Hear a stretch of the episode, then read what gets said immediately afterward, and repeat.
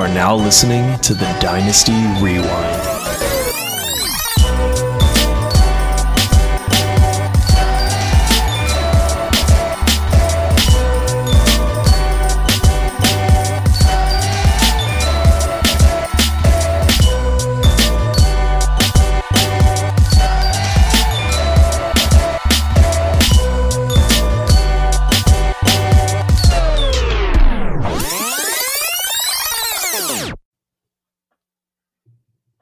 Welcome back to the Dynasty Rewind, everybody. I'm your host, Michael Bauer. The best in the business is once again back in business. Although tonight we are actually not the best in the business. Our guest is very special guest. We're going to get to him in just a second. So again, I'm your host, Michael Bauer. Thank you again for coming and hanging out with us. Um, we have Nate Christian joining us. Nate, I always go to you if you have your your mic muted. That's just how I do it. How are you doing tonight, Nate? I'm doing good. I just, you know, when the show starts, I'm the one who has to put the show in all the retweet groups. So Oh, uh, that's what I'm doing. And you're like trying to tell me, like, hey, Nate, how's it going? I'm like, I'm working, man. I'm working. I'm sorry. I'm sorry, but I'm going to take it that you are doing well. Pork Man, how are you tonight? I'm doing good. It sounds like you're a terrible boss, man. You tell him to do something, and then you just go right to him. You would not want to work for me at the shop. I can tell you that right now. You could ask Definitely Sam. wouldn't. But in all fairness, Sam is a he's he's Sam. Uh, but joining us from DLF, we have Ryan McDowell. Ryan, how are you this evening? Doing well, guys. Glad to glad to be on here. And you guys are the best in the business. Don't don't pass that uh, don't pass that crown at all. We we got a little ways to go yet. Uh, we're trying. We're hopefully gaining some traction um, in season. From everyone I talked to, downloads have been a bit down. Um, Yeah. But I Oh, guess yeah. that's you know this is the time of the year where the casual people kind of just um, lose interest. I guess maybe stop looking for advice. But um, that's okay. Hey, we're a dynasty podcast, so our our bread and butter starts in January. To be honest with you, so Oh, yes. uh, that's all right. And look at that, Tim Hightower, Dave from Toronto, checking in already. telling him to ruin my day. That's right. And don't forget, cut Nate Gerry. Um, so Ryan, before we get started with everything, why don't you tell us a little bit about yourself and everything that you do? You got a lot of awesome stuff going on. Yeah, I, I try to stay busy for sure. Um, yeah, as you mentioned, I I uh, do work and am part owner over at DynastyLeagueFootball.com. Been with them for um, man for seven or eight years now. Um, and also do some dynasty work for Rotoworld. Have a few podcasts. Uh, DLF Dynasty podcast. I am a co-host of, along with uh, Locked On Dynasty with Matt Williamson, formerly uh, Dynasty Blueprint, and then also Commission Impossible with uh, with Scott Fish. Um, yeah, that's, I think that's that's pretty much it. I run a bunch of leagues. I am a fifth grade teacher in in all of my spare time. Uh, yeah, that's it. It doesn't sound like you have very much spare time. I'm actually No. gonna, we're gonna have to have a, conver- a brief conversation after this about how you balance all that because sometimes I struggle just doing this one podcast. I actually had an Eagles podcast I was doing and I stepped away just to kind of focus on this. Um, but if you listen to that, don't stop listening. Uh, John's doing a great job over there from what I can tell. Hey, let's talk some notes and news around the leagues. So apparently, Seattle and other teams were expected to pursue Antonio Brown, and pursued him they did, as he is now a Tampa Bay Buccaneer. We could talk about that in a little bit. The Panthers placed kicker Joey Slye and offensive lineman Trent Scott on the COVID list, and apparently, I rostered Joey Slye in a lot more places than I thought I did. I have a tendency, and I don't know how you guys feel. I just want to talk about this real quick. When I draft a kicker, I try to find a kicker with the latest uh, bye week, so I don't have to worry about it until week 12, 13. Just put the kicker in unless he gets hurt, and then stream. And then I pick a kicker that had already had his bye week, and then I only have to make one kicker transaction. That's just how I do it. Um, so Odell Beckham Jr. and COVID apparently have mutual respect for each other. I don't know if you guys saw that one. Unlike LSU, who has banned Odell Beckham Jr. for two years for improper booster payments to football players, um, I just thought the mutual respect for COVID was great. Um, Austin Ekeler to return later, not sooner, and wide receiver Keenan Allen not quite 100% yet. Michael Thomas was still limited in practice. He's now dealing with a hamstring issue. Did not practice Thursday or Friday. He's a long shot to play this week, which actually means he's been ruled out for Sunday as well as Emmanuel Sanders was placed on the COVID list out for Sunday as well. Um, Noah Fant, Melvin Gordon practicing again. I don't know if we can trust Melvin Gordon yet. Um, Got to make sure that there's no sort of team um, suspension or stuff like that. Porkman. Um, so the Vikings traded defensive end Yannick Porkman and Jacque. Did I say it right? Ngakoue. I can never say that. Yannick right. Ngakoue. Yannick Ngakoue. It sounds like Well, you, guacamole. you did it better this time. Last time you said Njakui. Oh, hey, I'll take what I can get. And they got him. Uh, they signed, traded him to the Ravens for a 2021 third and a 2022 fifth. Uh, the Ravens also plan to sign wide receiver Dez Bryant to the practice squad. Nate, did that happen yet? Um, I actually don't know. I don't Okay, think so. don't They, think so. they he has to get there. He has to, you know, pass his physical, and they have to like quarantine for a couple days or something like that. Okay. All right. Because I didn't, I wasn't sure. I didn't heard anything else. Um, the Eagles have placed Zach Ertz on IR. He's expected to miss four to six weeks. They elevated Matt Pryor from the COVID list. They might as well just cut him. Um, Dallas Goedert is expected back week 10. That is after the Eagles bye week. Tyrod Taylor is cleared to return, and he should be suing the Chargers team doctor. Jamison Crowder is absent from Jets practice on Thursday. I didn't get an update on today, but that's big. He's been putting up some monster PPR points. Um, unlike the Raiders this week, as their entire offensive line is on the COVID list, as is safety Johnathan Abram. The NFL has flexed Tampa Bay and Los Angeles, I'm sorry, Las Vegas to 405 Sunday. Arizona and Seattle has been flexed this Sunday night, although I really wish they would have flexed the Pittsburgh Tennessee game uh, to Sunday night because that's going to be an awesome game. Joe Mixon has been ruled out with a foot injury, so go pick up Giovani Bernard. Sam Darnold back at quarterback for the Jets, barring any setbacks or mono. Porkman. DeSean Jackson has a high ankle sprain, not an MCL sprain. Dr. Sean Fournette. Oh, I didn't see that in there. I'm just reading it. Um, he will be placed on IR and is out indefinitely. Browns tight end Austin Hooper undergoes an emergency appendectomy. He's out Sunday and possibly next week. Packers running back Aaron Jones has a mild calf sprain. He's questionable for Sunday. The Bills have ruled out John Brown and Dawson Knox. Porkman. And the bye weeks for this week Minnesota, Indianapolis, Baltimore, and Miami. So make sure you set your lineups there. That's a lot of news. Um, any quick reactions to Thursday night's bloodbath, Eagles, Giants? The only two I want to point out is Travis Fulgham is still startable, five catches for 73 yards. Once again, I believe he led the team in targets. We might have something there with Fulgham, Porkman. Um, and Richard Rodgers stepping in, no Zach Ertz, no Dallas Goedert, six catches for 85 yards. Now, no touchdowns, but still, you're going to take 14 and a half points from a waiver wire guy any day of the week. So, um, yeah. Any other reactions to the game last night?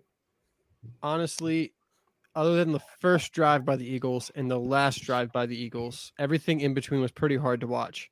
Especially that Mhm. Daniel Jones run. Oh, that hurt my soul. That was the best thing to watch of the night. I've seen it so many times today. Uh, they they done made memes about it. They put Titanic music on it. They put when he fell. They had Mario the Mario uh, thing when he dies. That that came on there. So oh my god, that's it's a whole bunch of crap. It's freaking Did you did you see the one that had the Giants uh, win or their Oh, the, o- odds of winning or whatever I- that's called? I actually shared that today too. That Yeah. was I don't know who made that, but He's just climbing up the hill. It looks like they're going to win. He falls. The Giants fall. It all goes. It all goes to crap. bad. That was great. But hey, speaking about that game, we got a pair of bets up, Porkman. So, uh, real quick, and then we'll move on through. So, John Hightower, the over under yet again. We, we picked John Hightower. Nate, look at you. Um, so the over under was five points, and he got 6.9 points on one catch One catch. again. But at least at least they didn't have to throw to him all game. Um, and by the way, until DeSean Jackson got hurt, he was looking good too. Um, he was back. So uh, let's see. The over was Nate, and the under was myself and Porkman. So I don't have any liquor with me. I'm just gonna take a nice little drink of this beer. Porkman, drink up. I do want to say Hakeem Butler got one target in the What end zone, and he was interfered with. Yeah. So I'm actually glad that they signed Hakeem Butler, to be honest with you, because I liked him. Um, the next bet pay up, you made a bet with Nate Markham from Fantasy and Frames. So we're not doing any starts and sits tonight. Go check out Fantasy and Frames. Those guys are going to cover you for starts and sits this week. They do a pregame show at 11 a.m. Subscribe to their channel on YouTube. Um, hit them up on Periscope or wherever else they do it. I think they have a Twitch or Facebook. I'm not 100% sure. Um, they'll help you with your start to sits this week. We're talking dynasty with Ryan this week, but the over under bet seven tackles for Nate Gerry. Nate took the over, and Porkman took the under, and he had eight tackles. So once again, Porkman, he is, yeah, just drink. I don't want to talk about him so anymore. bad too. I'm like, first of all, when he got that sack, you see that freaking stupid snake signature thing he did? Was terrible. And he wears a smoke visor. He's terrible. So Only Ray Garvin could wear that. that's right. And Jalen Mills shouldn't be wearing a smoke visor either. He, mm, you got to earn No that. way. yeah, exactly. So, all right. Um, I'm gonna do the Manscaped read through a little bit later. I want to get to some dynasty stuff, but before we do that, Nate, would you like to talk about your Devy Player of the Week before we move on? Yeah, sure. So my Devy player of the week is actually John Metchie, who I was supposed to talk about last week until I went on a rant about my uh, mock draft. That was great, though. I loved it. Um, but you know what? It's good that I said it last week because he went off. And uh, so let's see. The day is the what 23rd. They're playing tomorrow. Last week he played Georgia. He had three catches for 50 yards. The week before that, Ole Miss, four for 75. And then the beginning of the month, they played Texas A&M. Just remember, this guy's a sophomore. Didn't really do much last year but he's the third wide receiver for Alabama behind Jaylen Waddle and DeVonta Smith against Texas A&M. He had five catches for 181 yards and two touchdowns. This guy is the bona fide next star wide receiver to come out of Alabama. They just keep popping him out. It's like without even trying. Crazy. I mean, Henry Ruggs, Jerry Jeudy. Now we got DeVonta Smith and Jaylen Waddle, who could both be first over uh, first round picks this year. And John Metchie's right behind them, just putting up numbers again. Um, it means ridiculous what they do. So this guy, uh, he was a three-star recruit coming out of high school, went playing some as a freshman, which is pretty impressive because you know it was DeVonta Smith, Jaylen Waddle, Henry Ruggs, and Jerry Jeudy. I mean, any other wide receiver getting even on the field is really hard. Um, Mm. we got him there, and you know, made enough plays. I think he had like you know, I think like six catches the whole season.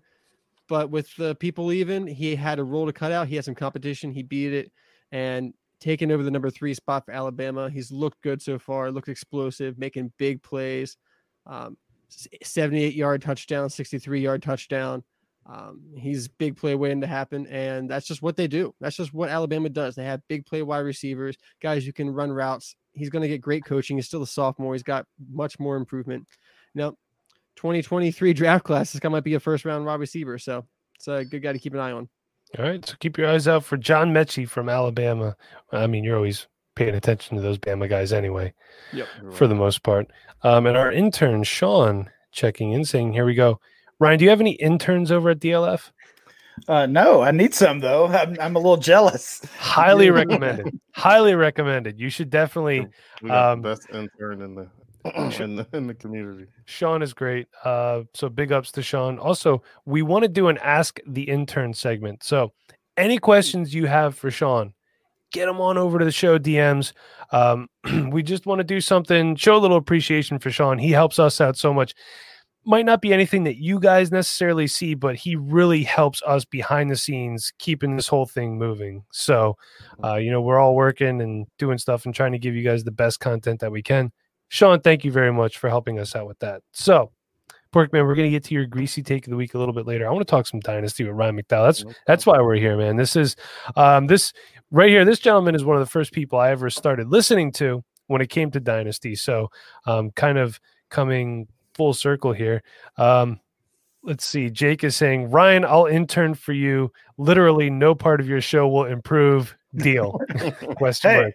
How can I turn that down? um, I can tell you this: if Jake interns for you, your show will improve because he's fantastic, great follow as well, and he has a fantastic podcast at Drinking Fantasy, Drinking and Talking Fantasy with Dustin Lund. Check those guys out; highly recommended. So, one of the things that you do that you talk about is the productive struggle, um, which I've been doing a lot of productive struggle this year, not necessarily by choice, um, but I'm sure, I'm sure we've all been having that.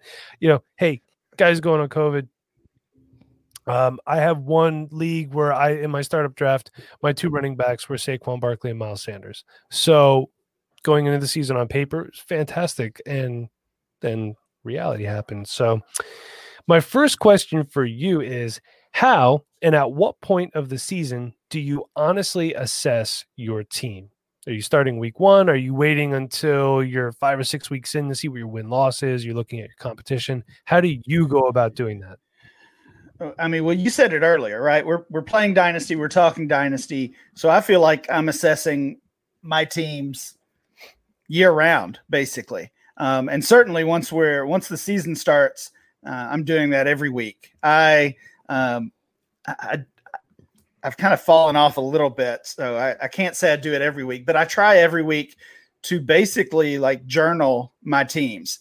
Um, so af- after the you know Tuesday morning or, or sometime Tuesday or Wednesday, uh, just jot some notes uh, about the outcome of of my matchup. Um, did I have any players that got hurt? Did I have any players that um, you, know that broke out that were big surprises? And then um, kind of big picture, where am I at in the standings? Where do I rank that week, both win loss and total points?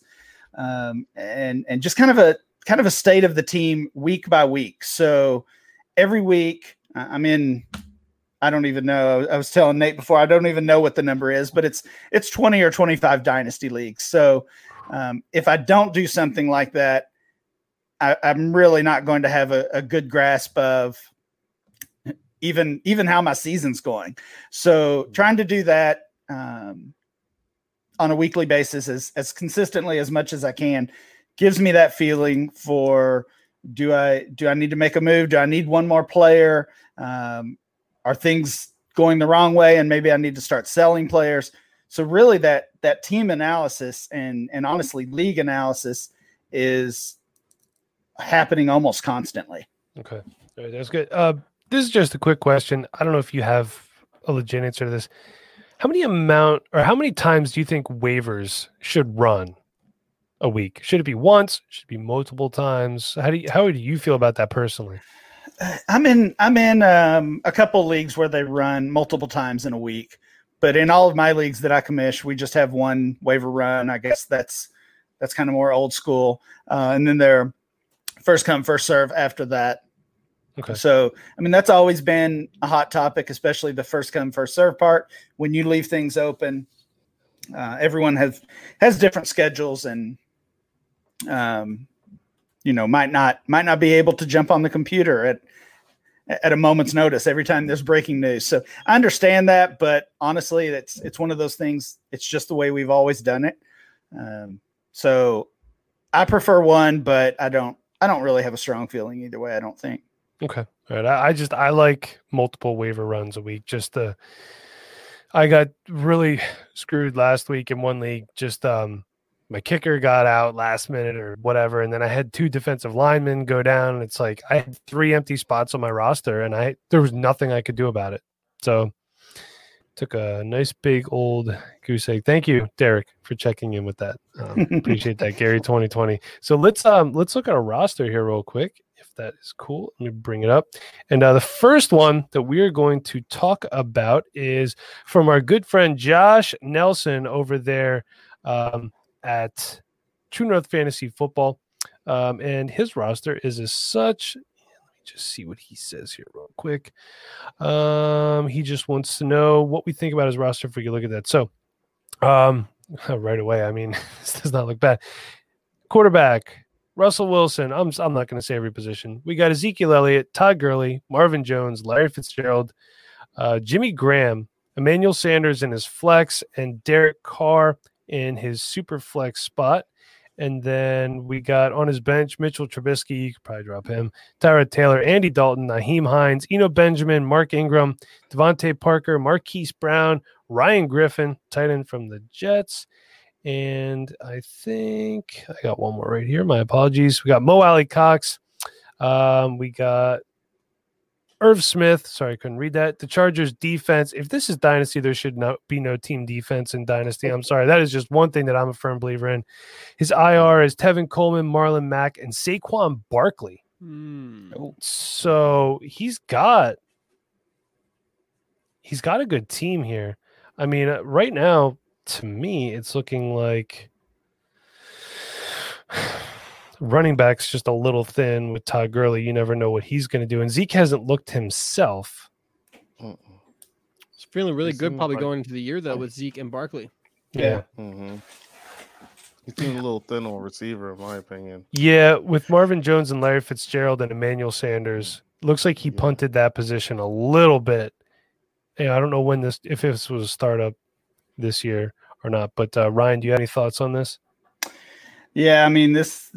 It sounds like uh, this is another team, like so many, that got hit by that injury bug, and and Barkley specifically losing him is is just a killer to so many teams. I've I've got one that went from I think I'm probably going to make the playoffs to I might get the 101. You know, just just that that's how much of a difference that loss of Barkley uh, can can make for a dynasty team.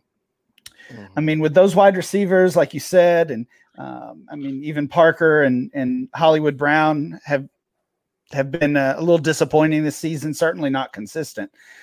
Mhm. I- I don't know what Josh's record is, but this kind of feels like a team I, I might shop uh, Zeke Elliott and see what I could get.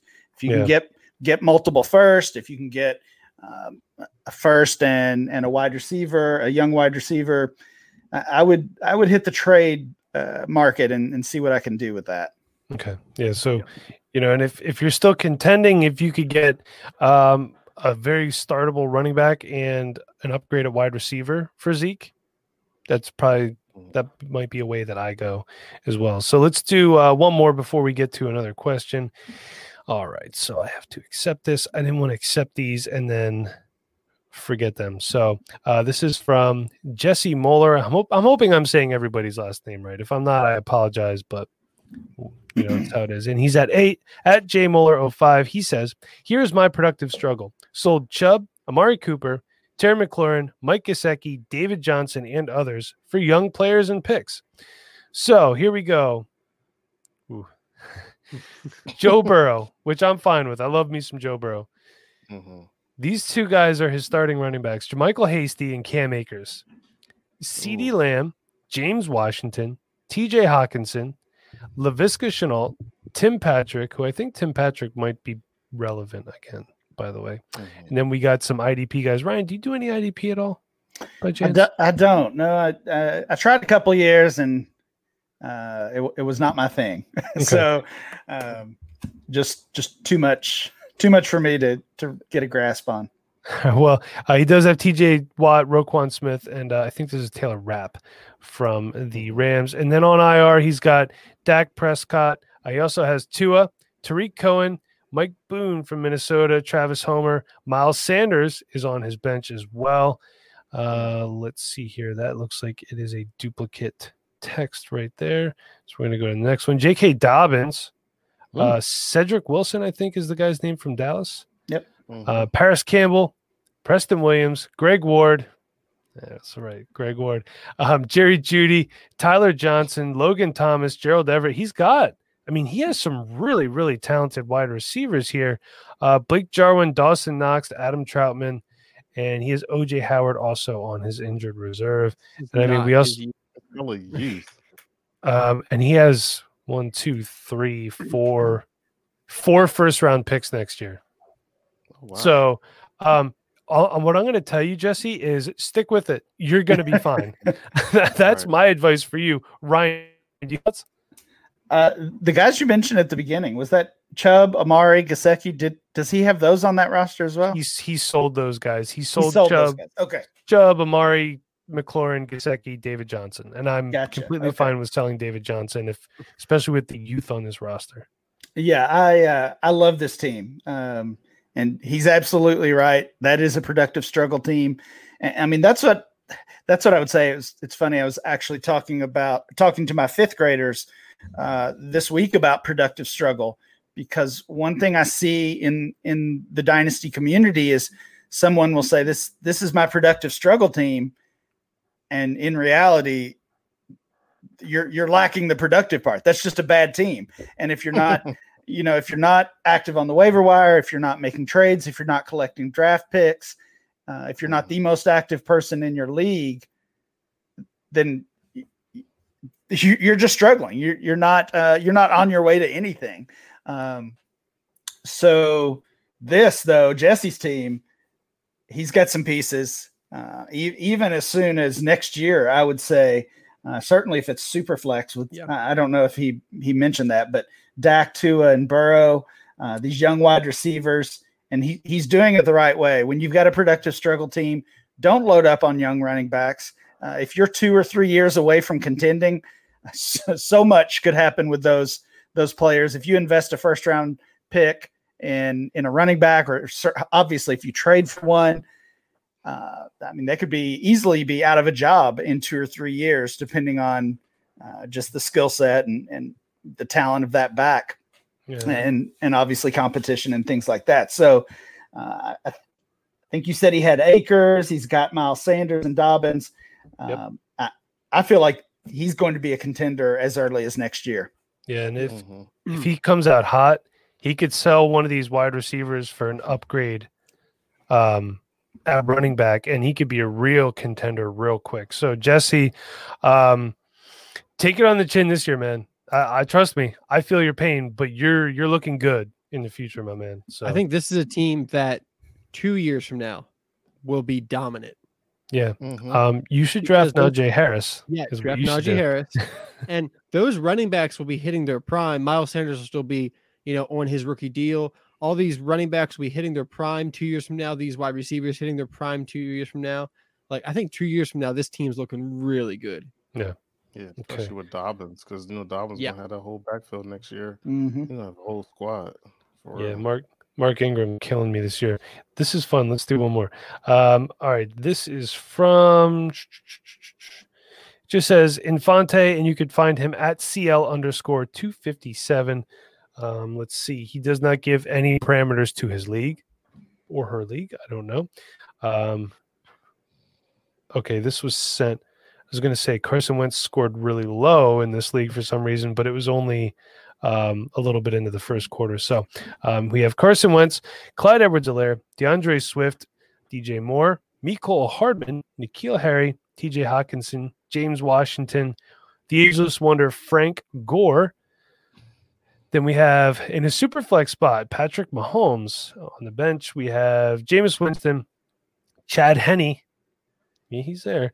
Um, Ito Smith, AJ Dillon, it's Porkman's boy, Zach Yeah. Moise, Zach Moise, uh, Zach Moss, Moist.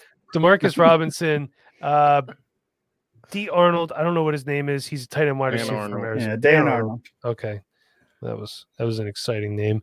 Um, then we also have Andy Isabella, uh, Jay Guyton from the Chargers, and Bryan Edwards, David Njoku, Noah Fant, and um, on injured reserve, just Jalen Hurd of note.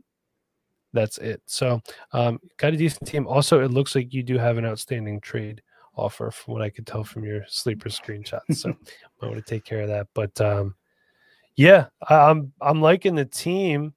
It doesn't look too banged up. I'm curious to see what his um what his win loss record is here.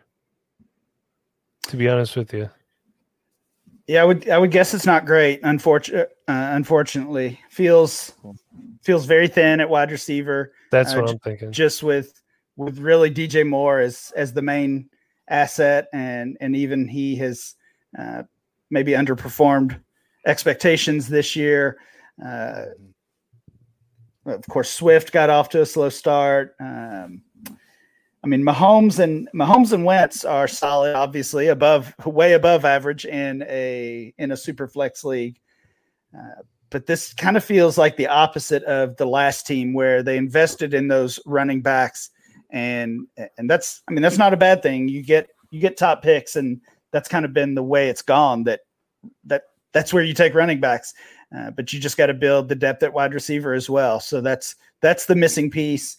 I, think he's got the trade targets to go out and get some wide receivers. This is not a you know this is not a tear down or start all over or anything like that. Um, just just needs those uh, needs those wide receivers. I would say um, target the cheap guys right now. You know, I mean Jamison Crowder still pretty cheap, a wide receiver too every single week. Um, guys like that are, are players I would um, I would look for in trades just to try to kind of get you through the season and then add some young pieces.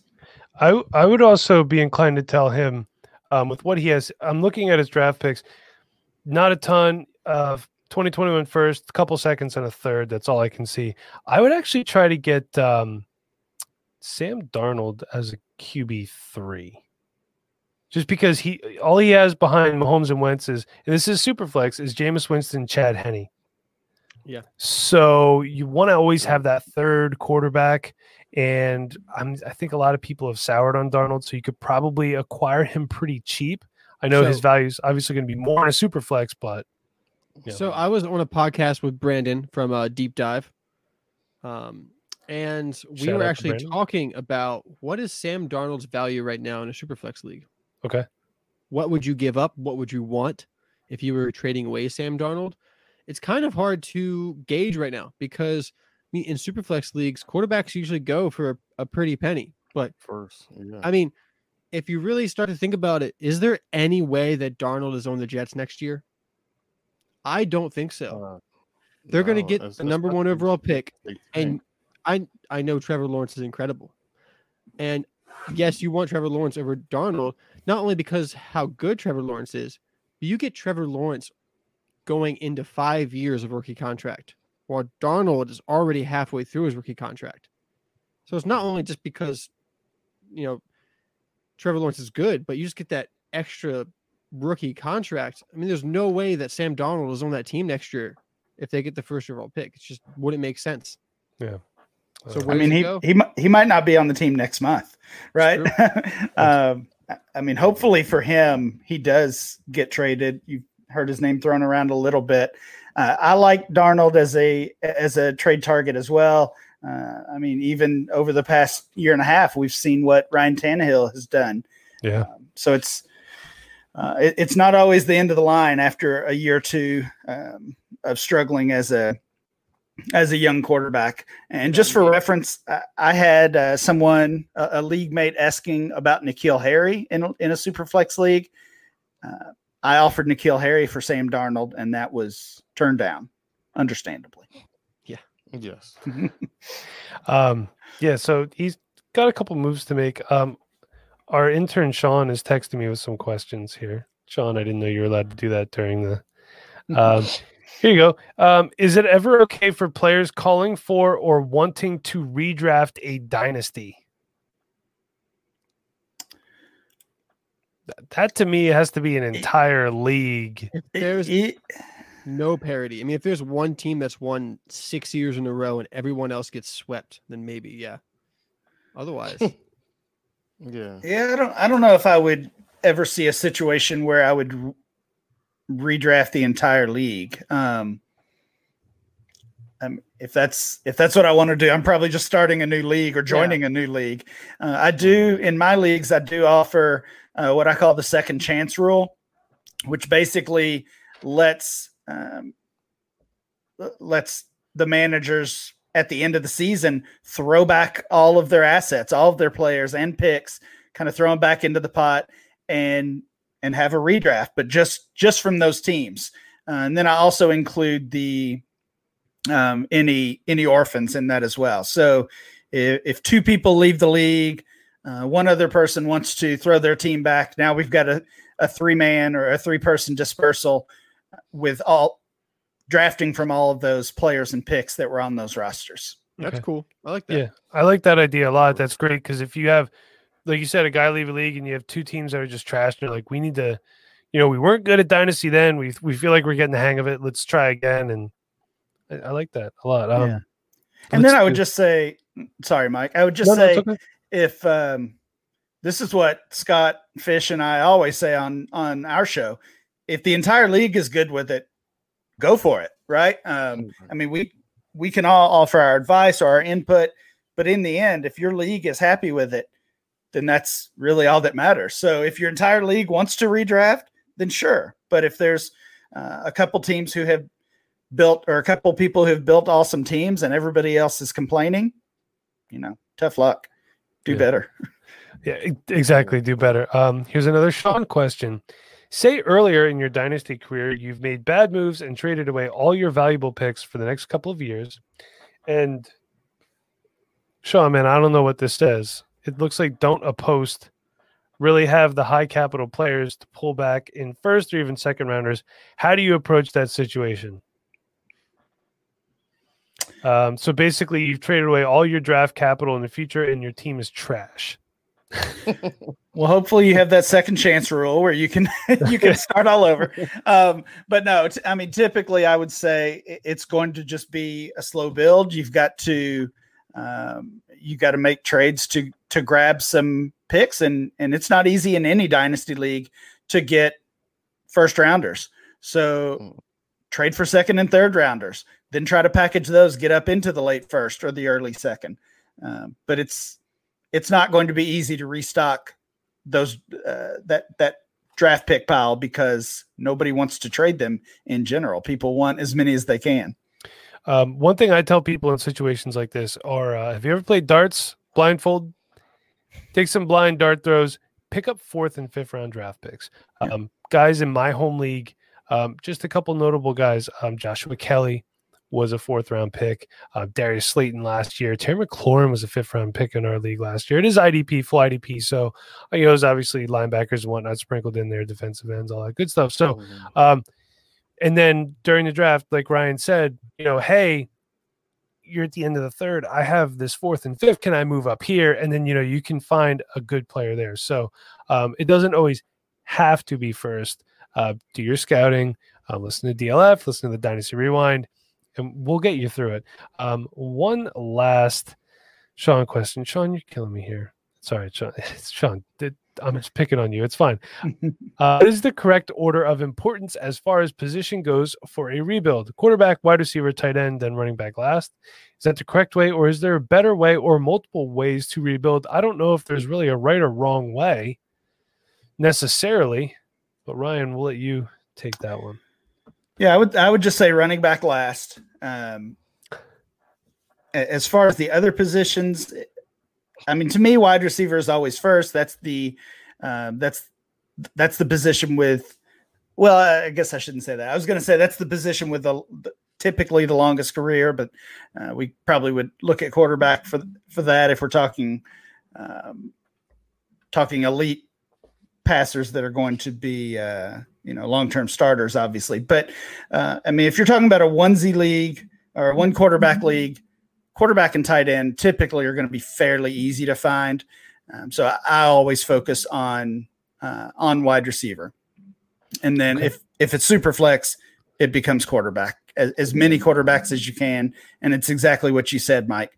Grab guys off the waiver wire, own the backup to every top starter in the league, uh, and then and then have some some trade chips when when the time comes. That's right. And don't forget, I know you may not need a guy now, but if he's on your roster, he cannot be used against you, and he could also be trade bait later too. So just keep that in mind. Um, hey, Mitch has a question here, real quick. This is a good one. So in the the redraft that we're talking about, what do you do with future draft picks?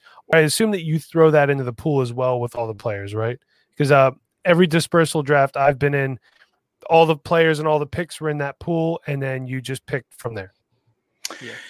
Yeah, I typically include those as well. Um, it, it does. I guess I would say if they, if every team still owns all of their original picks, I just kind of let it ride, ride with those teams. How Um, often does that happen, right? Yeah, that right, exactly. Pretty rare. somebody's somebody's traded a second rounder or or even their first rounder. So if if you've had teams that have or the previous uh, owners have have traded those picks around, then I just include those as well. Mm. Um, so let's move on to another question for you. Okay, so I do. I want to say, you know, we're talking about, you know, what should go first, quarterbacks and super flex, running backs in one quarterback usually. If you have, say, the top three picks this up- upcoming rookie draft class, or you, say you have the top three picks in the last draft class, and you know that this year you're not going to win, so you had the first three picks in the 2020 draft class. You know that 2020 is not going to be your. You're looking for 2021 already. You, you're being really honest with your team. Jonathan Taylor and Clyde Edwards Helaire might not be great picks because if you're not contending this year, if you picked up Tua, Joe Burrow, and Justin Herbert, I mean, even if you don't need three quarterbacks, you can trade them Right. for a lot right now. Yeah. Especially now. Quarterbacks only gain value. Rookie quarterbacks only gain value for the first two years, unless they're um, what's his name for the Cardinals? Josh Rosen. Josh Let's put Rosen. Everybody else gains value. Um, even Mitchell Trubisky did. So you know, you draft those quarterbacks. They do well. You sell them if you don't need them. But quarterbacks are worth so much in super flex leagues. All right. Um, so here's another one for you, Ryan. So how do you properly draft? Like I know you talk about sometimes you go into a draft. I'm doing productive struggle day one, which I love that strategy. I'm starting another startup next year. I think I'm going to productive struggle from day one. So this question's helping me out as well as our listeners. How do you properly draft and then manage in season the productive struggle? Because you don't want it to look like you're in straight up tank mode because um, that does get under a lot of people's skin. Mhm. Yeah, well, I mean, essentially, you you are tanking, but I I think there's a there's a right way to do it. Right, you can do it on the up and up. You're still starting your best players. You Uh, have you're- nobody on IR and starting lineups or on bye weeks. Right course. right you're still you're still giving your best effort on a weekly basis but by design your starting lineup is, is going to be uh, weaker than everyone else's you know if if you've done it the right way uh, going back to the draft i mean i'm focusing on again wide receivers um, in a one quarterback league i'm focusing on quarterbacks and wide receivers in uh, in a super flex league and then youth is king i want all um, ascending assets. I want players that are going to be gaining value, or at least are in the position to gain value. That means if uh, that means I'm not drafting Julio Jones, I'm not drafting uh, any of those players that are nearing that age cutoff, and that's not an age cutoff for production; it's an age cutoff for value. So, you know, honestly, no matter what kind of season Julio Jones had this year or, or has the rest of the way, he's not going to gain dynasty value. It's it's just kind of the way it is. So uh, those those are players I'm going to be avoiding. Okay. Um, let's see. Let's look at some more rosters here. Get my get the show Twitter back open. Got a couple more here. We'll blow through. Um, all right. This is from Jordan Bulger. Bulger. Hopefully, I'm saying it right. Sorry, Jordan. Um, I'll send a productive struggle roster. Me and my two college friends co-own. We also made two trades yesterday. I will include. So, pardon me. Sorry. All right. So starting it out from the top Russell Wilson, Cam Akers, Clyde Edwards Helaire, Terry McLaurin, Will Fuller, Odell Beckham, Eric Ebron, Brandon Aiyuk. Then we have DJ Chark, Michael Gallup, Mecole Hardman on the bench, Mitchell Trubisky. I'm seeing a lot of Trubisky on these teams. I don't know if you guys noticed that. Tyrod Taylor, seeing a lot of him too. we got uh, RG3, Jalen Rashad or Rashard, I'm not sure how he says it. Um, Derrius Guice, Mm. Damien Williams, uh, Porkman. I don't know how you, you know who this dude is. The wide receiver from Atlanta. Um, Oh, Zaccheaus? Olamide, yeah, Olamide Zaccheaus. there it is. Antonio Gandy Golden, KJ Hamler, Josh Gordon, Isaiah Ford, Gerald Everett, and Irv Smith, Dalton Schultz, Cameron Brate, Richard Rodgers. Uh, and on IR is Jordan Reed and Marlon Mack. His taxi squad. Let's see if there's anything of note on there. That's it. Uh, his draft picks. He's got one, two, three, four, five first round draft picks. Wow. Very nice. Very Yeah, nice. that's that's awesome. And then um, okay, let's see. He also let's see. He sent where are you on here? I don't know. I don't know how the sleeper's doing these trades. I'm sorry. All right. So he's got this circled. So he received Mecole Hardman and a 2021 third, and he gave up uh, Robinson from Kansas City, Justin Jackson, um, Josh Smith from the Jets, the wide receiver, and a 2021 fifth. That's pretty Hmm. good for Mecole Hardman and a third. trash. Yeah. And then uh, in this other one, he gave up James Conner and he got KJ Hamler, Antonio Gandy Golden, and a 2021 second. So Not bad. not bad. Um, he's got a decent roster here. I'm curious to see what his Yeah, he his roster when you was naming them off in the beginning, it was actually pretty good. Uh, it seemed like he needs more depth on his bench, but some running like, back I help. Yeah, Yeah. But other than that, he's he's he's pretty solid with starters. Yeah, Yeah. what stood out to me there? A couple of names stood out to me. Um, tons of youth, obviously, which you like to see on a productive struggle team.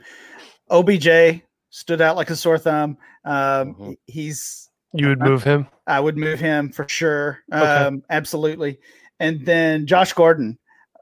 Those are absolutely 100% the type of players you should be picking up on a productive struggle team.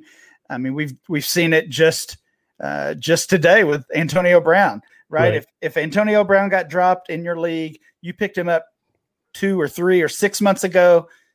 Today's your day. Now you sell him for a second round pick, and and you move on with your productive struggle. Um, it- Josh Gordon, I believe, is going to be eligible um, in a few weeks as well. So same same situation. Can he drop Derrius Guice? Yes. Yeah. I don't. I don't see it. I think him coming back and playing again is. It feels unlikely. Yeah. I mean, it it, it, it always comes down to how many uh, roster spots you have. So, um, I mean, in in my kitchen sink leagues, which are um, contract leagues, we've got thirty man active spots uh, plus ten taxi, uh, 10, 10 spots on the taxi squad. He's been dropped in in most of those leagues. Okay. Uh, there, there's five of those, and um, even even with basically 40 roster spots, he's he's been dropped. So Yeah. you know he uh, guys guys like uh guys like Gordon and Brown get second chances for a reason. Uh, Kareem Hunt got a second chance. For for better or worse, Guice has not proven on the field that a team is going to give him a second chance. He just hasn't been good enough to to basically outweigh what he's done off the field. Yeah, I agree. Um, hey, Mitch has a good question here. What kind of value does Nick Foles have in a Superflex Dynasty League if you're buying or selling? I'm selling Nick Foles if I have him. Um, I don't know what you could get for him, but I don't want him on my roster long term. A second? I, I think right. yeah, that's I think that's probably best case. I would definitely one- take a second No for him. one's given up a first for Nick Foles, and you shouldn't give Uh-uh. up a first for Nick Foles. If you need a quarterback, I wouldn't mind giving up a second. If you think that you need a quarterback and you're contending you with everything but a second quarterback for some reason, then it's worth a second to just have a second quarterback. But uh yeah, it's not someone I necessarily want to have on my team. Yeah, Nate, it's like us on our dynasty on our team. We had to pick up Nick Foles because all our other quarterbacks went to booty, but we got lucky because he went to he was a free agent. Well, hey, he's starting now, so you're good. Um, Yeah. So this next one is from Ross at R Spino. I don't know what app this is on, but I've never seen anything like this before. Um, I'm going to tell you right away, you need a quarterback upgrade. Um, he has Dwayne Haskins and Daniel Jones. We could agree with that. His only other quarterback on the roster is Jalen Hurts.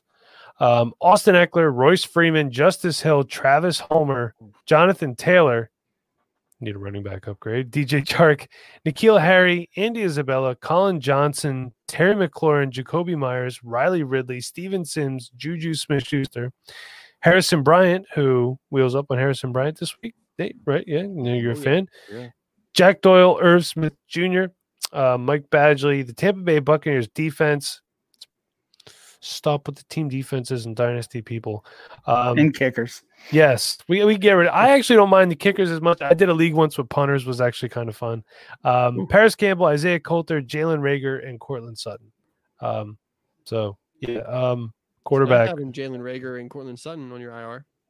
Yeah. So good. If uh, the end sounded good, the beginning sounded like Dookie. Yeah, I mean, when you got Collin Johnson that you might be starting, Yeah. although I I did like him doing our film study. Well, But um, what do you think, Ryan? I, I mean, quarterbacks stood out to me big time. Although at the beginning of the year, it didn't look like it was going to be that bad. Yeah, yeah. Again, if if that's a, a super flex league, not you know we're in trouble here. Um, I, I do like the I like the wide receiver depth. Uh, of course, Juju is disappointed. Reagor and Sutton have been out. Feels like every one of these teams uh, we've looked at tonight have had Irv Smith, which I, I think that's a good thing. Uh, finally Mhm. starting to Actually, you're right. Uh, just about every team has had either Irv Smith or Mitchell Trubisky on it Yeah. somewhere. or N'Keal Harry. Yeah. Um, so yeah, obviously invested an early pick in uh, in JT, and I still think I still think that'll pay off. Um, I mean, but with Reagor and, and Sutton and Ekeler, it, he's just been hit hard. And then Jones and Juju have have struggled. I mean, both of those guys. If we're talking super flex, both of those guys were basically third round picks in startups Mhm. this year, and and they've given us almost nothing. Sorry, um, Yeah, that sucks. just responding to someone for that. Yeah, I mean, I think this team, like Ryan said, I like the wide receiver depth a lot. Um, there's some good names there and some really good names for next year. You know, once Courtland Sutton's back and Reagor at the end of the year. Um, like you Right. said, quarterback. I mean, I think this one's pretty straightforward. Yeah, speaking uh, of Reagor, he got his he uh, might be cast back. off today. Might Yeah, be back so after the back Dallas game. after the Dallas game. I think after the Dallas, yeah, after the Dallas game, I think they played the Giants. And I thought they have had their bye. bye week. Is it? th- I thought it was bye week then Giants. You could be right. I don't I think remember. it was. I think it's Cowboys, Giants, and then bye. So we might get we might get him back earlier than expected. He Two bye weeks come back to almost like three whack, three whacks, three weeks. Um, but he should be looking good. All right, so this this next one is from Jay, and he's at my team. Pay Paul Weir. I'm sorry. Here's my roster for the Productive Stru- Struggle Show. Currently 0 and 6. I feel your pain. I do. Mhm. The 2021 second is a conditional pick. Could become a first if Drew Lock starts eight games this year. The pick is shaping up to be a good one, as the owner is also 0 and 6. Love the show. Oh, Thank you. And we love that you are listening and hopefully watching as well. Um, so here we go. Wolf, Andy Dalton, Boston Scott, JD McKissic, Tyler Boyd, although I do love some Tyler Boyd, um, Mhm. Travis Fulgham, Hall of Fame, Terry McLaurin, uh, the tight end from the Chargers, Darnell Parham. Darnell? Donald, God. yeah, Donald. Donald. Okay, Donald? there's a D in there. He's We're good. starting him? He is in his starting lineup, yes. Uh, but I didn't get to the IR yet, so there could be reasons behind that. Michael Yeah, Gallup, so. Tyler Lockett, uh, Damien Harris in his super flex spot. Feel your pain there, my man. I had to start Gus Edwards in a super flex spot a couple weeks ago. His bench, Dwayne Haskins, Tevin Coleman. Uh, let's see, this is Duke Johnson. And by the way, sleeper, you need to put if it's DJ Johnson, please put a J so we can tell. Um, because I traded for Duke Johnson last year, thinking it was David Johnson. um, Tyler Ervin from Green Bay, and then let's see, Sony Michel, Royce Freeman, Alexander Mattison, like him, Justice Hill, JJ Taylor, Dede Westbrook, JJ Arcega Whiteside, trash, um, Preston Williams, and we also have uh, Jay Guyton, again, Dallas Goedert. His IR, only one IR spot. This is a pretty deep league here, only one IR spot. You might want to talk to your commissioner about that, um, expanding that a little bit, especially with COVID going on. Got Courtland Sutton, Taxi, Tua, Jordan Love, uh, Gabriel Davis, who I like a lot, and that's all it shows. Then one, two first rounds, one a second, bunch of thirds, and a fourth. So um, Oof. This looks like a productive struggle roster to me, if I've ever seen one, especially when you're trotting Andy Dalton out there on a weekly basis. Yeah, it it definitely is. It sounds like he's going to have at least one early first next year, maybe, uh, maybe a couple. And yeah, you got you've got to use those picks on quarterbacks for sure. Uh, but he also, I, I think, Alexander Mattison might be the the best running back. So again, that's that's ugly right now, but that's that's the way to do productive struggle. Wait until you're ready to compete, and then target those running backs. So. Uh, I'm I'm on board with this with this team. It's going to be we're we're more than a year away, but uh, got he's got some pieces. So one thing I'd like to point out, and this is something that I tell people, he has way too many Patriots running backs. He just got all of them. He's got Damien Harris, he's got Sony Michel, um, he has JJ Taylor. All you That's need is Rex that's Burkhead. secretly, uh, that's that's actually Sean's team. You know. It might be. He he did a burner Twitter. Um, it is 12 team superflex PPR. Um, when you have a team like the Patriots or the Seattle Seahawks back in the day, and you cannot pick who is going to be consistent on a week in week out basis, what I always recommend is don't look elsewhere. Um, but yeah, I would probably try to move Sony too. I don't know what's gonna happen with Sony. Michel. So um, we just got like a couple more here, but let's get um, let's do one more question for you before we get back into this. What are some potential trade targets if you're doing a productive struggle? Who are you going after? I'm going to say one guy, huge Joshua Kelly fan because he's playing right now. He hasn't looked that great, but I still think he could be something in the future. But what about yourself, Ryan? Well, again, you want you want ascending assets, so you're targeting really anyone that you feel is undervalued that you think uh, that you think could gain value in the coming year in the coming couple years. Uh, so uh, I, I, think it's it's in my contract. I have to talk about him on every podcast. Juju, right? You've got it. Juju is the number one uh, t- trade target right now for a productive struggle team. His his value has dropped a ton, uh, deservedly so, honestly. But he, he's still young. Looks like maybe going to be with a new team next year. He is uh, he's a top target uh, in trades. Chris Godwin is another one. Uh, of course, he's been in and out of the lineup a little bit. His value has dropped as well. Uh, going to be mm-hmm. probably quite a bit more expensive than uh, than Smith Schuster, but he's another player I would target. And then you can just look at the rookie class. Uh, any any of those rookies that uh, that are off to slow starts. Um, Jalen Reagor would be certainly one of those guys. Mm-hmm. Um, you know, T, T. Higgins. Yeah, Denzel Mims, absolutely. T, T. Higgins is, I would not say is off to a slow start, but I do think he's kind of gotten lost in the hype of uh, of CeeDee Lamb and, and Justin Jefferson. So uh, I think he's almost undervalued because of that, or, or maybe because of just the Bengals situation in general. He's another player I would be uh, targeting before it's too late. But yeah, just I mean, look at go back to April or May. Look at your rookie draft. Any first or second rounder that that that has under underperformed, been hurt, whatever the situation is, try to buy them for a round cheaper than what they went for at that point. Mm-hmm. La'Mical Uh, Could, yeah, fourth rounder. are you are you a Perine fan? No, not really. How dare you? N- never Jets. well, not a bad mantra. Nate and I were fans of his before he got drafted by the Jets. Right. So you know we're we're holding out hope that Gase gets the boot. Somehow he still hasn't. I don't know. Well, yeah. well, I mean the the, the good thing about Perine. Oh, sorry, man. Um, no, you're good. The good thing about Perine is, first of all, he's still cheap. Second of all, almost certainly will survive this regime. You know, there's going to be a new uh, new coaching staff next year.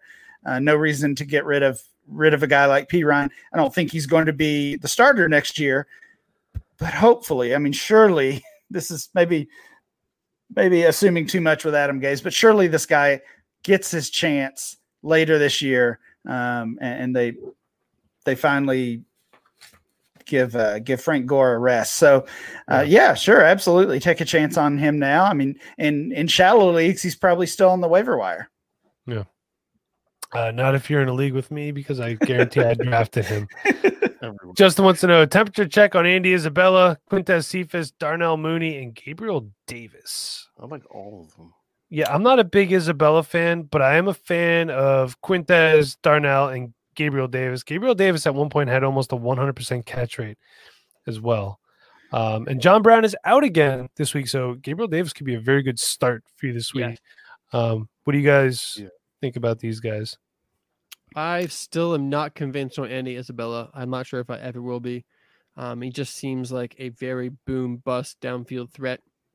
Um, he can have a great fantasy week on two targets, and he can also just put up goose eggs for four weeks straight. Um, if I have him, I'm selling high. Uh, he had a great game against the Cowboys, so um, right, I believe so. Everybody so, yeah. Who hasn't? Who hasn't? Uh, I still like Cephus. He's been quiet. He actually got dropped in a dynasty league that I'm in, and I hmm. tried to pick him up, but Phil Pennington, who's a friend of the show, got him over me. Um, Darnell Mooney, we love that guy. We know it. Chev loves that guy. He's like the yeah. number two wide receiver right now over Anthony Miller. He's pulling um, out. Hmm. And we talked about Gabe Davis. I mean, with John Brown out, it's a great opportunity. Yeah. Mm-hmm. Any thoughts on this, guys? Anything to add? I mean, he hit it all on the head there. Andy Isabella, he you gotta pretty much wait until he gets a uh, one of those boom games, like he was saying, because he gets a lot of deep targets. I think he got missed twice last week on uh, overthrows. So if he gets one of those, you can probably just sell him for something, especially if you're trying to rebuild. Um, we always talk about Cephus with his contract. With the wide receiver contrast on Detroit, Marvin Jones is not coming back because he's old as hell now. He's not not playing well at all. He's really not Uh, playing well. Yeah, so Cephus most likely be the number two next year. Um, Mooney, he was another person that was getting overthrown, wide the hell open, great route runner. So I love him, and I'll be talking about Gabriel Davis later. Okay, great. Ryan, anything to add to those guys? Yeah, Davis is probably my favorite of that group, but um, I think they're all worth taking a shot on. Uh, Isabella, I mean, you just when he's been given targets, um, he he's performed. So uh, I don't know. It, it kind of hurts to see them keep rolling Fitz out there. Uh, we we Yeah. might have to wait another year or or the rest of this year for Isabella, but uh, all those guys are are cheap enough to take a chance on. So sure. And uh, we're all fans of Quintez here, especially. Um, love that guy. He's a great blocker too, which you know, fantastic. So, Gets you on the field. Yeah, um, Ryan, do you have time for just like maybe one or two more? I don't want to keep you all night. I know Yeah, you've got a yeah. Let's family, let's so- go. All right, so um, this is from let's see, Jared Brewington, and he has at OMG underscore it's underscore J Brew. I like that name. That's pretty cool. Um, okay, and he said, "Would love an opinion on this squad. I'm in my second year of Dynasty, first year for this league. Went very young and feel like I could actually be a piece or two from contending. Just would love an opinion on how I should attack it. I also have two 2021 firsts appreciate the insight and looking forward to the pod. And we are looking forward to it as well. And we are happy to give you our insight. So, um, starting off, and it looks like everybody was sending me their rosters during the game last night. We have Carson Wentz and Boston Scott, Philip Lindsay, Calvin Ridley, Michael Gallup. And I gotta scroll down here.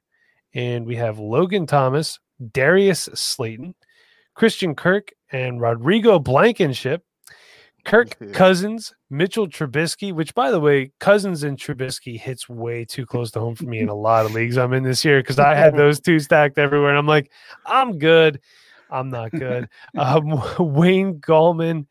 Uh, we got Jonathan Taylor, Mark Ingram, Tim Patrick, Jerry Jeudy, CeeDee Lamb, Jonnu Smith, Irv Smith, Dan Bailey. Um, also, don't don't roster two kickers. Stream them, man. And then on IR is Marlon Mack and Blake Jarwin on his taxi squad. He has Jake Eason, uh, Bryan Edwards, Anthony McFarland, and that's it. I mean, honestly, I think you can move some of these lesser guys and bring Bryan Edwards up off your taxi squad. Um, but thoughts on this roster, Ryan? We're going to start with you. Well, he's got the he's got the Irv uh, Trubisky stack, so that's that's a good start. That's that's how we're doing things tonight. It's Uh, common. Yeah, I mean stacked stacked at wide receiver. I, I like Ridley, Slayton, uh, Lamb, and Jeudy. Obviously, I uh, both the the Smith tight ends, Irv and John is is a great duo uh, for the long term. I think. And again, kind of like the team we talked about earlier, uh, not much at running back, JT and and a couple of veterans. So could be a, a slow year, but uh, I think you're I think you're a year away. You're you're maybe one maybe really just one running back away. Uh, whether you trade for that now or you um, you just get that in the draft and and be ready next year. I will say this, um, though. Last night, the Carson Wentz Boston Scott stack certainly worked out for you, Yeah. and I'm assuming probably picked up Boston Scott off waivers. So, Mhm. um, Well, and that's that's the Yeah. other another key piece of productive struggle is uh, roster those backup running backs because Yeah. Yeah, if you're focusing on wide receiver early in the draft and you're not drafting running back until seven, eight, nine, seventh, eighth, ninth, tenth round, Boston Scott and, and guys like that is who you're going to end up with. Um, you know, Tony Pollard and Alexander Mattison. Yeah. And when the injury does hit, you can either put them in your lineup and compete, or you can you can trade them. Yeah. I mean, I got I got multiple offers for Gio Bernard today in leagues. Uh, so he's suddenly suddenly the hot asset just because he was a, he was a backup running back that I grabbed, um, you know, later in the draft. did you move him at all anywhere? No, no, I didn't. It wasn't. It wasn't a great offer, or they Okay. weren't great offers. So right, I'll, I'll hold on for now. yeah. I mean, hey, look, he's going to start this week, so And depending on what your lineups look like, I mean, he could be a, a guy that you plug in, or like I always say, can't be used against you if he's on your bench. Um, so let's do one more here, and this is from Mitchell Smith, and it's at Mitchell Five Smith. Um, he's telling me that IR is crazy long because we added spots for COVID. Usually only one IR. Scroll past IR to see my four taxi players. Thanks. Okay, so he actually just included me a link here, which is nice because I don't have to go to different pictures. So everybody else, do it like Mitchell does it from now on. However, he did this. um, Deshaun Watson, Mike Davis, Antonio Gibson, Porkman, Okay. Tyler Lockett, Tyler Boyd, TJ Hockenson, Joshua Kelly, Zane Gonzalez, another team defense, and the Giants defense on top of it.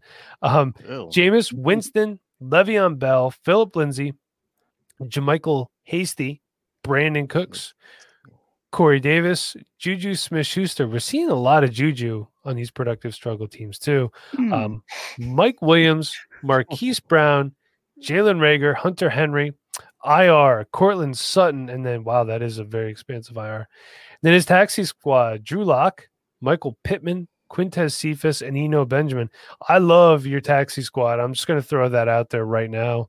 Um, big Drew Lock fan, huge Pittman fan, and Quintez obviously um, we're fans of here. So um, He's got some good wide receivers on the bench. he really does. And I mean, he's, but then again, in all fairness, he's starting Tyler Lockett and Tyler Boyd as well.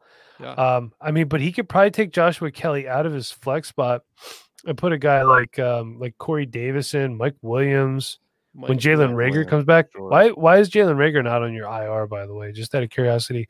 It also doesn't show an injury designation, but, um, you know, it's stuff like this. We also made acceptances for if a guy was listed as out, you could put him on your IR just to kind of free up space and let people um, do that. So, uh, Ryan, your thoughts? Uh, another similar roster with the the heavy heavy group of wide receivers that we love to see, um, especially young guys, Reagor, um, and and Hollywood Brown off to a, a little bit of a slow start. Still some some hope for him. Jameis Winston is another player we've had rostered on a few of these super flex teams, which I like to see that as well. Have to think he's going to uh, follow that that Teddy path uh, to be a starter after the after being a I guess high upside backup you could say uh, specifically with the Saints in, in both cases. So I like I like uh, adding Winston to Superflex rosters. He's eh, he might be two running backs away. So, but he, he's got the trade tar- he's got the uh, the depth to make trades now. Uh, so this is one of those he doesn't have to wait if he's uh, middle of the pack or or you know fourth or fifth overall in the league. Go get a running back and and make a take your shot now. Yeah, I like it. Um, Ryan, I don't know how much time you have. I have two more teams on here. Um, I would love to get everyone on the show, and not leave anyone out if I could. If you have just a few minutes yet, was that cool? Yeah, let's do it. Okay, great. And then we just uh Porkman's going to do a greasy take of the week for us, and then we're going to be good. So let's accept. And this is from Mark at Lord Stugatz. Um, would love for you guys to take a look at this roster and let me know how you'd proceed. The league is moving to Superflex next year, so um, Ryan, that might be something you want to touch on how you transition from a one quarterback to Superflex. Um, I thought I had my wide receiver core of the future set in Juju and DJ Moore and would just have to solve my running back situation. Not too sure now. Um, the first thing I see is it's an ESPN league, um, so that should stop for Dynasty. I or I've heard ESPN's not good for Dynasty. I could be wrong, um, but I don't know. Um, just go to sleeper, man. It's free. We got uh, Carson Wentz, D'Andre Swift, Philip Lindsay, Juju Smith-Schuster, DJ Moore, Corey Davis, Jonnu Smith, Greg Ward. Uh, and then he's got some IDP guys in here. He's got Devin White, Yannick, something or other. Porkman, I'm not going to try that. Um, then his bench is Stafford, Mecole Hardman, Curtis Samuel, Jared Goff, AJ Green, Jonathan Taylor, Bryan Edwards, Van Jefferson, first Van Jefferson sighting of the night, Tua, Tim Patrick, Noah Fant, and this is the last one here. Uh, where are we at? Darnell Mooney, um, Justin Jackson, Justin Jefferson, James Washington, Irv Smith Jr., and Jalen Reagor. Um, he was right about his wide receiver core being really good. And if you're usually, from what I had heard, and this is what, what do you, what is it because my hand He's movement? ready. No, gotta- no, he's ready for Superflex already. Yo, his Mhm. super flex is gonna be It's awesome. crazy. But don't they usually? And Ryan Garrett told me this once. Garrett Price, uh, former co-host of the show, Mhm. he said um, usually what they do when you go from one quarterback to super flex is you can keep one quarterback, and you put the rest of the quarterbacks in a pool, and you kind of do a dispersal. Um, Yeah, I've usually, I've I've seen it handled a, a lot of ways. Uh, that's definitely one of them. Uh, basically, have uh, people drop their their excess quarterbacks, whether they keep one or two. Um, I know Matt Price, the co-host of mine on the DLF Dynasty podcast, was in this situation and came up with some elaborate uh, formula for how it was going to work based on the um, the, the quality of the of the quarterback or the dynasty value of the quarterback. I mean, to me, honestly, I've never had a league where we transitioned from one quarterback to super flex. I do have um, a series of leagues, my, my hyperactive leagues that have been around for uh, about 15 years now. They're they're one quarterback leagues, and I really wish they weren't. but it to me, it's it's just too messy to make to make the change. So it it can be done. It's been done a lot of times for me personally, like I said earlier, I'd almost just rather start a whole new league. Um, or if you're if you're totally unhappy having that uh, that one quarterback league, maybe that is a time where you just redraft the entire thing. But w- Mhm. when you said that before you started naming the players, my suggestion was going to be find the guy in your league who um, needs to win now and, and maybe doesn't care about super flex and uh, you know buy buy some quarterback depth but he already has Wentz and Stafford and Goff and Tua. He's he's ready to go. I, I would Yes. still do that. Like if you can get a fifth starter sure go for it. Yeah. uh, but but he doesn't have to. Um, r- really really a, a pretty strong team. That is what what he mentioned in uh, in kind of the intro there is the frustrating part because you get I've been saying all night wait until you're ready to compete before you focus on running back. And he thought he was ready to compete with Juju and DJ Moore. Um, so he he drafts Swift he drafts Taylor and then and then those two guys have let us down and, and let him down. So that's yeah that's super frustrating. Plus i think you said he had aj green. So another wide receiver that's been disappointing for him jalen reagor got hurt um, it- it's just not not gone his way at the wide receiver position. So that those things can happen. Um, and maybe maybe i've made productive struggle sound easy and it's not.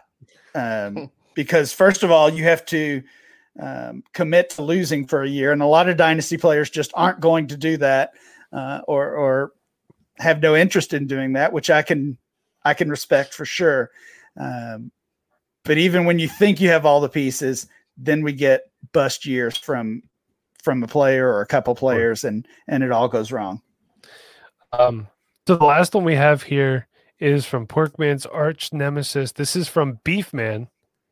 I'm not making that up. That's Who the hell look. I, I'm hold on. I don't know. You can't you Can't see it. see it, but I'm gonna I'll screenshot it to you hell then. Who is Beef Man? I don't know, but it's at Beef Man and then a bunch of numbers. So he's got to take the numbers off. Um, but Porkman, this is your nemesis here. 12 team? Superflex tight end premium, our first tight end um, premium one of the night. And uh, Justin, I'm going to Mhm. get to your comment in a minute, but Linda just wants to say, I didn't commit to losing, losing committed to me. Well, Linda, you're better than that.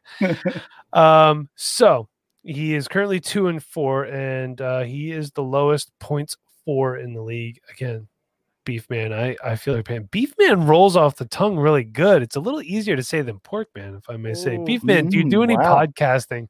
Um, oh Are you man trying to get rid of me? no, I'm just kidding.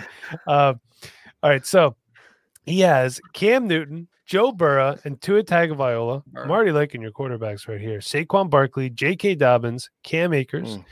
Antonio Gibson, Frank Gore, Boston Scott, Jeremy McNichols, JaMycal Hasty. These people must be listening to Dynasty Rewind 'cause there's a lot of JaMycal Hasty out there.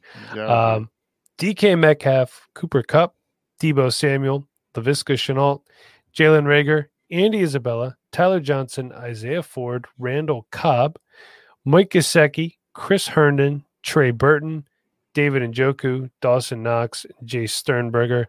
Then he has two 21 firsts, two 22 seconds, and then two 22 firsts and a 22 second. Um, my observation from looking at this team out at the gates, if it's tight end premium, I would look at a tight end upgrade somewhere. Um, just because Dawson Knox has been hurt, Sternberger is killing me this year. Uh, Trey tried Burton, tell you. yeah, well, I hey, I took my shot. I believed in my guy. He's just not believing in me. Yeah, Um, I'm having the same thing. I'm the same problem. Best trade ever made to Mike. Okay, moving on. Ryan, what do you think of this team? Uh, I like this one. Uh, I'm kind of surprised he's the the lowest um, scoring team. I mean, obviously the Barkley injury is another killer.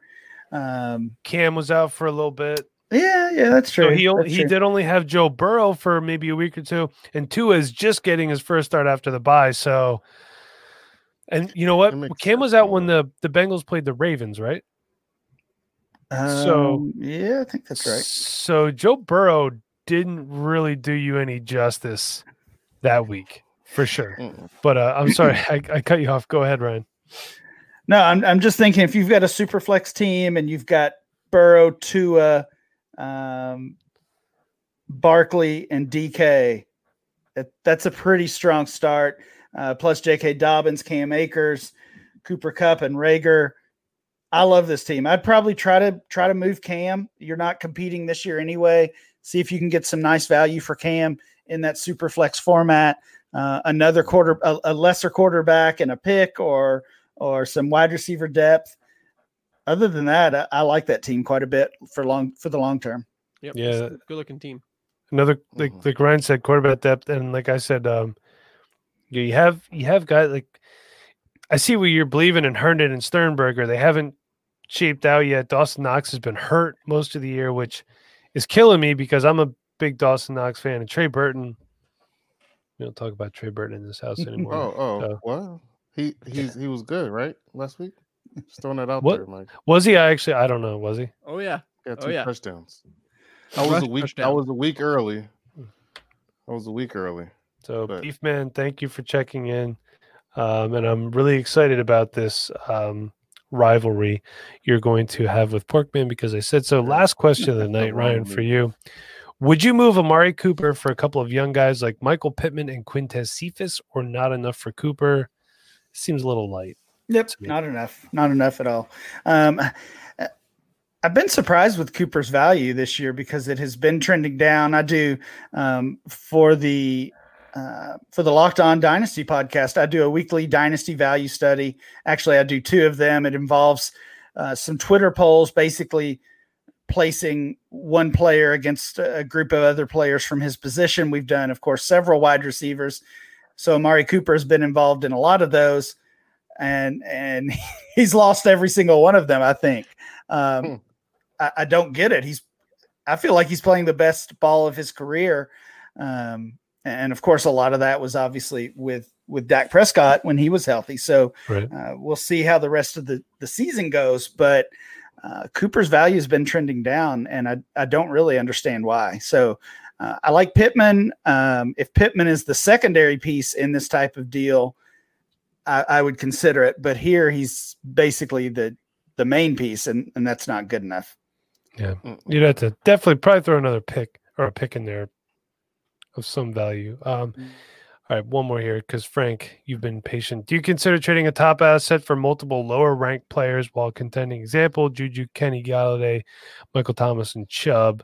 Um, I mean, I guess it depends on team need. Yeah. If you need to fill multiples, and we talked about this earlier, um, Ryan, you said the one team you would move Zeke, you know, and try to fill out a bunch of different positions. So, Yeah, Yeah, and, and it goes back to to really the first conversation that we had uh, on the show, uh, assessing your own team and and assessing the league as a whole. So if you can move, I mean, of, of the guys he's mentioning there, Michael Thomas uh, is a player I'm concerned about, not only for this year with these these injuries and and this off field, or maybe I shouldn't even say off field, but this um, this incident with with a teammate. It's it's I don't know. It's just starting to feel a little a little bit like the Antonio Brown thing. Like things just yeah. keep happening with with this guy, and and just like AB, it came out of nowhere, right? Like Brown was. Uh, all, we knew was that he was a superstar on the field. We never heard anything about off-field issues, and then a, a year ago, it just starts popping up with one thing after another, and it, in some ways it was it was very surprising, especially to um, you know outsiders. I guess maybe people in Pittsburgh kind of saw it coming. I, I hope this is not the same situation, but now a couple different little injuries. This this fight with a teammate and um, some some kind of weird Twitter comments. I, I mm-hmm. would not be afraid to move Michael Thomas right now. Yeah, and if you call him Slant Boy on Instagram, he will block you. you could ask my friend Cody. Um, so is uh, that was that's the highlight of my year so far. Frank also saying uh, Ryan and Matt do a great job on Locked On. So I appreciate that. Uh, Frank's a fan of you. Frank, we're a fan of you as well. You're awesome, always in here supporting us. Um, so got all those teams looked at. Uh, lots of Irv Smith talk tonight. I said his name a lot more than we have in quite some time. Same with Mitchell Trubisky. We haven't talked about him in a little bit, but um, all right. So Porkman, your greasy take of last week was Travis Fulgham will continue to shine and be a wide receiver one this week against. Um, well, I had Baltimore. Oh yeah, that was previous week. I'm sorry, Baltimore. Yeah, sorry. So uh, six for 75 and a touchdown. I don't know if that put him in wide receiver one category. I didn't have a chance to look. Probably not wide receiver. But I mean, probably not. But he still surprisingly he still had a good game. I believe that touchdown was on Peters, but Peters looked like he was checked out by that time anyway. But hey, yeah. garbage touchdown a garbage touchdown. I'll take it. It doesn't matter if it's garbage time or not, as long as you get the points on your fantasy team. That's all I care about. Exactly. But um, why don't you give us your greasy take for this week? I'm looking at it right here and I'm loving it. Yeah, uh, Gabriel Davis for me. Uh, I believe he's going to be like a high end wide receiver too this week. No John Brown, and they are playing the wonderful New York Jets. That uh, Josh dang. Allen should eat. So I love myself some Gabriel Davis this week for sure. Maybe two touchdowns. Ooh, um. All right. So are we are we putting greasy take, greasy take for uh last week? Travis Fulgham finished as wide receiver nine.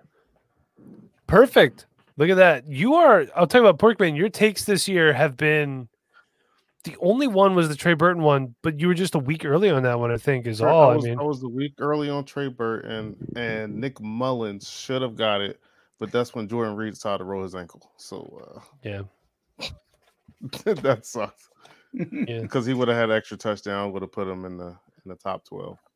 Oh, one more thing, we need a bet for this week. Oh yeah, mate. Oh yeah. So uh I was looking at that earlier, and we got the Seahawks and the Cardinals. It could be a really exciting game. And I was looking at none other than Freddie Swain. Um, who? Freddie Swain out of, I believe, University of Florida. Um, they had yeah. a lot of talent and their wide receivers, you know, had like three or four guys go to the NFL. So let's see, I picked him up in one of my leagues because there was one week against the Patriots, week two. He had 8.85 in half PPR. Caught a touchdown. You no. Know? Hey, he's a mm-hmm. scrub, mm-hmm. but he's a productive scrub sometime. So, Ryan, we always bet the scrubs. I like it. I you like know, it. Um, now, tell me about Freddie Swain. Um, I should probably know who he is, but I do not. Oh, he's 22 years old, six foot, and 199 pounds. Um, Is he a um, running back or wide receiver? He's a receiver. For what team? The Cardinals the, the, He's the Seahawks. okay. Man. Yeah, he is uh he was on University of Florida, I do believe, with Van Jefferson and Jeff Thomas. Um and the Lamical Perine. Jeff Thomas was Miami. But yeah. So Freddie Swain, he's playing. They don't have AB. They don't have Josh Gordon, so he's still the number four there behind? David Moore. Um, but they're playing the Cardinals. Seahawks like to throw the ball. He has scored points in every single game so far, with his lowest being Week Three against Dallas with 2.05 and half PPR. So we're gonna do our bet in PPR, but this is the league I have him in. So let's go with over under two and a half. Oh, come on. You always make these so hard. Would you like to go first? No, Oh, I goes never last. go first. That's right. You never go first. All right. Well, then, Porkman, you are the grease man. You go first. Mm, I'm gonna take the over. Okay. So the over. Um, I'll take. I really wish I knew. You. mm, I'm going to take the over as well. All right. I'm going to take the over as well. Oh. All right. Perfect. So, um, oh, Will's Will's here. that's great. Will, you're here. You're finally when His the show's is almost. Will Knox. As we're saying goodbye. Yeah, we're about to say goodbye. So, um, all right. So tune in next on Tuesday when we do our waiver wire show, and we will either drink or not. So, um, but maybe we'll just make Porkman's probably just going to do a shot anyway. Yeah, yeah, that's not. what I do. So, but um, hey Ryan, thank you again so much for coming on. Um, I've been wanting to talk to you for a long time. Um, I will say this: Ryan is one of the best follows on Twitter. He is a great guy. He takes time to talk to everybody. Um, I'm pretty sure. Well, I'm sure there's some messages you don't answer if someone's being a complete jerk. Yeah, I try to get to them all. Yeah. So, um, I mean, hey, I get some hate messages too, but I like them too because they're entertaining. me and my boy Cody read them at work, so it's fine. I really don't care. It gives me something to do when I should be fixing people's cars. But um, Ryan, again, thank you uh, from myself, uh, my amazing co-hosts, and all of our awesome listeners. Thank you again for coming on. But before we leave for the evening, tell everyone where we can find you on Twitter and um, all your what are the handles of all the podcasts you do. That might take a while for you to get through all those. Oh man, yeah, that's. I'm not even sure I know those. I'll, I'll just stick to my own. I'll, I'll probably get those wrong. Uh, you can find me on Twitter at RyanMC23 and and find my work at DLF and Rotoworld. Okay, great. So again, follow Ryan. Fantastic guy. Uh, great follow. Fantastic podcast host and co-host as well. Uh, Porkman, where can we find you on Twitter? You find me at FF Porkman. All right. And if you ever get the chance to meet Porkman in person, I can guarantee you he is as fantastic in person as he is on the podcast. And Nate, where can we find you on Twitter? You can find me on Twitter at Nate NFL, and if you're trying to find me in real life, good luck. Okay. Yeah, because he's always moving around. But again, if you do find him in real life, another guy that's as fantastic in real life as he is on the podcast. And I promise you his fantasy takes are not as generic as his name. What's up, Porkman? No, I'm saying he'll let you use his toilet. that he will if you if you really got to go. Um, if you are so inclined, you can follow me on Twitter at the MBauer85. I would prefer you follow this show at Dynasty Rewind. Please make sure you subscribe, rate, review, all that good stuff. Check out our YouTube, Instagram. We have a Facebook page. All you have to do is say, "Hey, I love Dynasty Rewind. I want to be part of it." Um, if you ordered a hoodie, I'm sorry it took so long, but Ashley was really backed up, and her suppliers she had to order them from a bunch of different places. They're still back up from COVID. Tonight is October 23rd. I almost said June 2020 is hitting me hard. They're going out tomorrow. They're shipping out. So um, hoodies going out tomorrow. If you want to see one, see what you're missing out on. It is as soft as our shirt. And yeah, look at that right there. In all its glory. And let me tell you something. Um, these actually turned out better than the trial hoodie that she gave me, too. The screen printing is fantastic. Check her out, Ashley at Soul Surfer Screen Printing. Find her on Instagram. Um, guys, she is attractive. Do not be creepy. But until next time, everybody, be kind. Please rewind. Thanks for watching. Thanks for listening. We'll see you next week, everybody.